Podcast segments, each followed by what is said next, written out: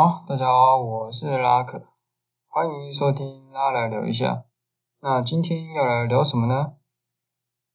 首先，先快速的那个报时，就是现在时间是二零二一年的八月十二号十点五十七分。我自己来看一下啊，五十七分。好。今天录的时间也是有点晚了，那我今天是在自己的家里的房间录，那因为待会呢可能会有一些杂音，所以我还是快速的赶快进入我的这个主题。等一下如果有空闲的时间，我们再聊聊我的这个近况。好，我今天要讲的这个呢，就是原民会未来可能采族语判定身份，我打可能啊，但是。等一下，我们来听新闻。好，好，那我要谈的事情是原住民身份的这个判定。那我们先简单的带过这个新闻，新闻简述一下，就是在今年的八月一号的原住民族日。好了，我知道 有点久了哦，对，已经过了十天了哦，没有时间做嘛。对，今天这几天可能比较论文稍微告一小段落之后，就是又来休息一下，来稍微写一下这样子。啊，这么晚放其实也是过那个高峰期啊，比较不会被泡。哎，啊，反正就是在八月一号呢的原住民族日时，那个原民会在和学生对话的这个论坛上说，未来会将与族语认证视为什么呢？视为原民的基本条件，避免有人会谋取那个短期的福利。然后也提到说，如果连主语，如果连语言都不愿意学习。怎么能说自己是原住民？怎么能说是原住民？哦，我尽量少加一些自己的字号。反正这句话就是说，若连语言都不愿意学习，怎么能说是原住民？那脸书粉专那个，我应该在念用吧？月亮说话，月亮丽就对此发文表示说，什么时候语言可以拿来框限原住民族的自我认同了？啊，问号。我觉得这其实可以衍生出几个可以探讨的讨论的点。第一个是原住民身份的认定分析，第二个是其他判定身份的这个探讨，第三个是找出身份判定的原则，那第四个是对于身份判定的反思。那我等一下就以下就娓娓道来。好，那也稍微跟听众讲一下，就是呃。就是小本经营啦，哦，就是所以可能等下会有一些杂音啊，或者是外面的一些嘈杂声啊、尖叫声啊，尖叫声没有了啊，对，就是会有一些外面的声音啊，请大家见谅。那我今天就来先来谈到这个原住民身份的认定分析这件事情，在讨论这个问题时，其实我们可以分成两点来看，啊，第一个是原住民的意识，啊，第二个是身份认定法。那第一个是原住民的意思，我们先来看哦，就是首先要探讨，我们要讲原住民之前呢，我们也不能忽略所谓这个集体性的这个原住民族这个这个词。那在台湾呢，其实不管是原住民族还是原住民，都是原住民运动后建构出来的这个共同体。那我们可以从这命名的历史脉络和这个语义上来看，两者其实都是具有一定的排他性的。怎么说呢？因为他们就是在指说。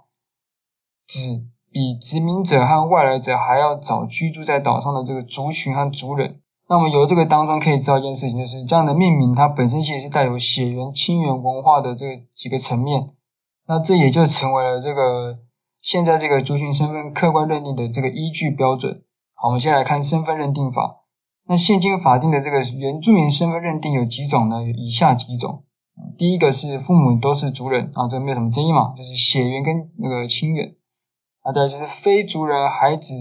未满七岁的时候，他被四十岁以上无子女的族人父母收养长大。那关于这个法呢，就是在制定之前，如果你已经收养的话，那就不适用于此法。那再就是收养关系如果终止，那子女的原民身份就会丧失。那关于收养这个事情呢，其实就是在指说这个子女他生长是在一个具有族群还有族群文化、族群这个。有族群血缘的这个父母跟族群文化这个家庭中长大，那在第三个呢，就是说双亲其中一位是族人，那孩子呢可以选择从其中一位的传统名，然后就可以取得原住民身份。那这也关系到那个血缘跟这个文化嘛，我们讲传统的这个名字是文化。好，那就是有三个原住民的身份认定的这个法定的规定在这里。好，我们接下来探讨其他的判定身份的一个探讨，就有没有其他的判定身份的一个方式？那除了上面依据原住民族和原住民之客观条件所定出来的法律规定之外呢，其实以下也有几种非法定的身份判犯身份身份 身份的判定啊、哦。那第一个呢，就是同样就是我们讲基于客观条件来做的认定，比如说像是什么啊，这是我有听过的，就是可能外族的人他透过部落的文化仪式或者是获得。不呃，透过部落文化仪式来获得认可，比如说通过某些考验，啊，这是第一个，啊，再就是第二种主观身份的认同，这分成两个，一个是个人认同，怎么说呢？就是一个非族人他在因缘际会下接触和认识了某族的文化跟人们，啊，他就此爱上了这个族群，啊，甚至进而将这个身份认同转移到这个族群上面。那对于这样子的认同呢，我们怎么我们能够教他说，哎，你不要这样想啊，不要这样认为，可能吗？或者我觉得应该很难吧，就是我想这是他应该是他的那个自由自由意志，就是我们可能管不太到啊，甚至他默默认同了，我们也不知道，等到他讲话有口音才发现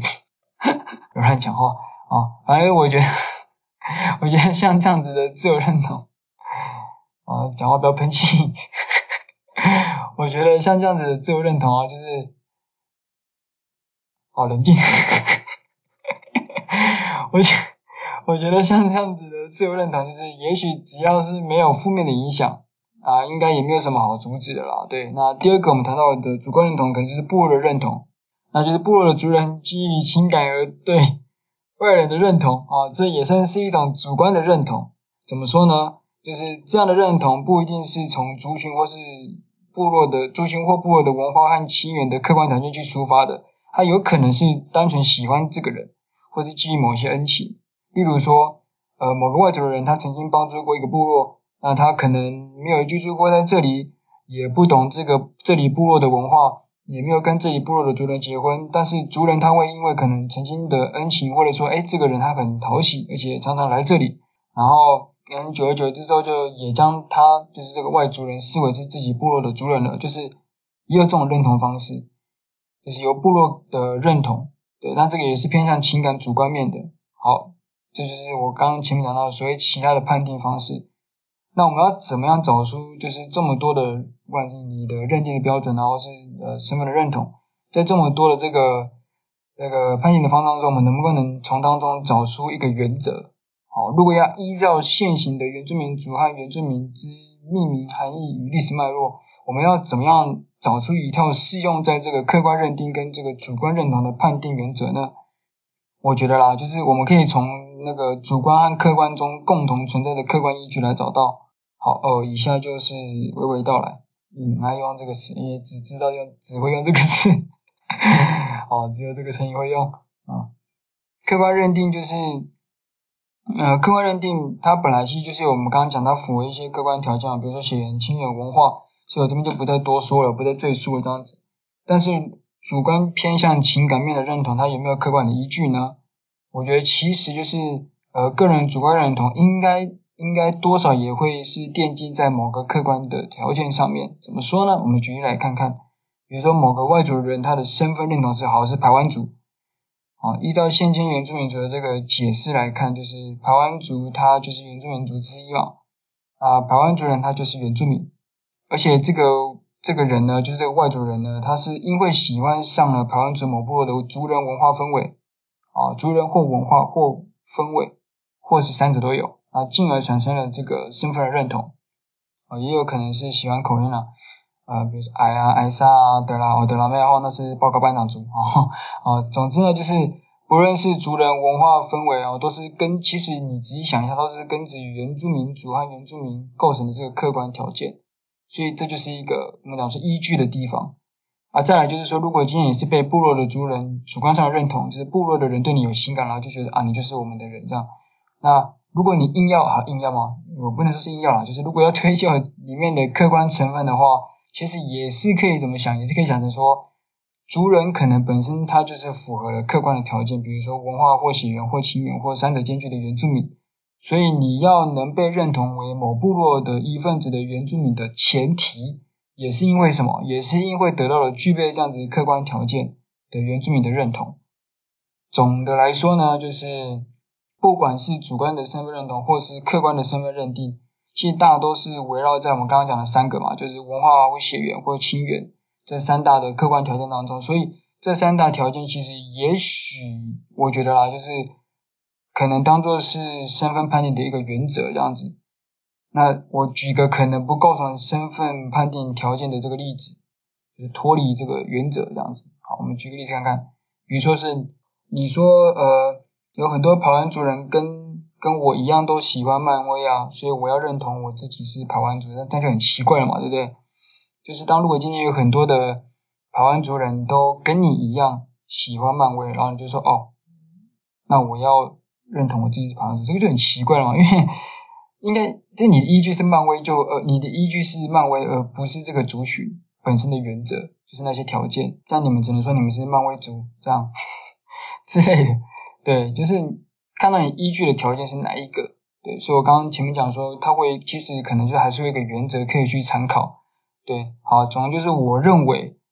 当我们要去谈原住民的身份认同认定之前，其实可能也不能忽略了现今原住民族和原住民呃这两个词的这个命名的历史脉络，也就是原韵或者是语义，也就是相较于殖民和外族找到的族群，或者是语义延伸出来的客观条件，就是我们刚刚讲到的血缘、亲缘、文化这三者。如果说是要按现今的语义做认定跟产生认同的，我觉得就很难去脱离它语义解释下的判定方方式。比如说我们刚刚提到的现行法，或者是其他的我们刚刚讲到的那些判定的方法。而且我自己觉得啊，就是现今的这些各种判定的方式，就是认定认定法现现行的认定法跟呃非法定的那些其他判定方式，如果未来要变得更完善的身份认定法的话，我觉得都还要再经过细细的研讨。我们举个例子，呃，比如说像是我们，我举一个主观的好了，主观的身份认同，就是我们知道可能某个外族人的身份认同，呃，我们知道如果某个外族人的身份认同是依据原则，比如说喜欢文化，就是哦，OK 好，那我们就知道你有依据这个客观客观条件，然后你认同自己是某个族的原住民，就是我是阿美族人啊，因为我喜欢阿美族的文化，那我们就会尊重你这个认同。但是如果今天要成为原住民这个原住民族这个框架的群体，啊，要又能够适用于现今或是未来的原基法，我觉得那可能还是得要再有更进一步的一些做法，比如说像是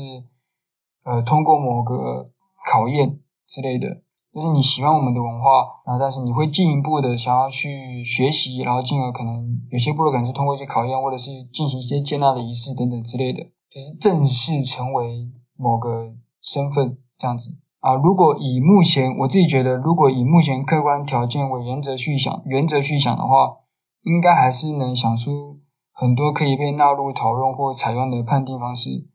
那接着会怎么做呢？就是你可以再按个人的情况来自由选择。比如说像是我仅符合一个条件也能取得原住民身份，而如果我这么做的话，那其中所有的法规规范就需按不同的条件来做制定了。哦，好，有人回来了，好，我要讲快一点。但是有无可能完全跳脱现今族群本身客观条件原则来做身份上的认同与认定呢？我觉得也许有可能，但可能就是要对原意做新的诠释，或者是另创一个新的族群，然后里头有初代原住民和后期建构原住民两种身份，或是分成原住民 A、原住民 B 分支，或拆解词汇，你是原住民族，我是民族族，哦，别乱闹，就是，总之就是要看看大家怎么去发挥想象了哦。啊，最后我想说，就是依现今趋势来看，大多数的原住民族人是朝向自治或原独的方向走，所以除了现今的判定方式与原则，也希望原住前辈和所有的长辈们可以与我们年轻族人们一同演绎出符合时下的判定方式与原则，或者是语词的语词的界定方式，又或者是其他解套的办法。好，那我觉得这么做才可以让世代间互相理解，以及让原住民族朝向更健全的这个做法。好，这是我的一个小小的心得。好，那就不要废话了。啊，今天就先讲到这里啊，因为我怕等一下会有其他声音啊。好，OK，拜。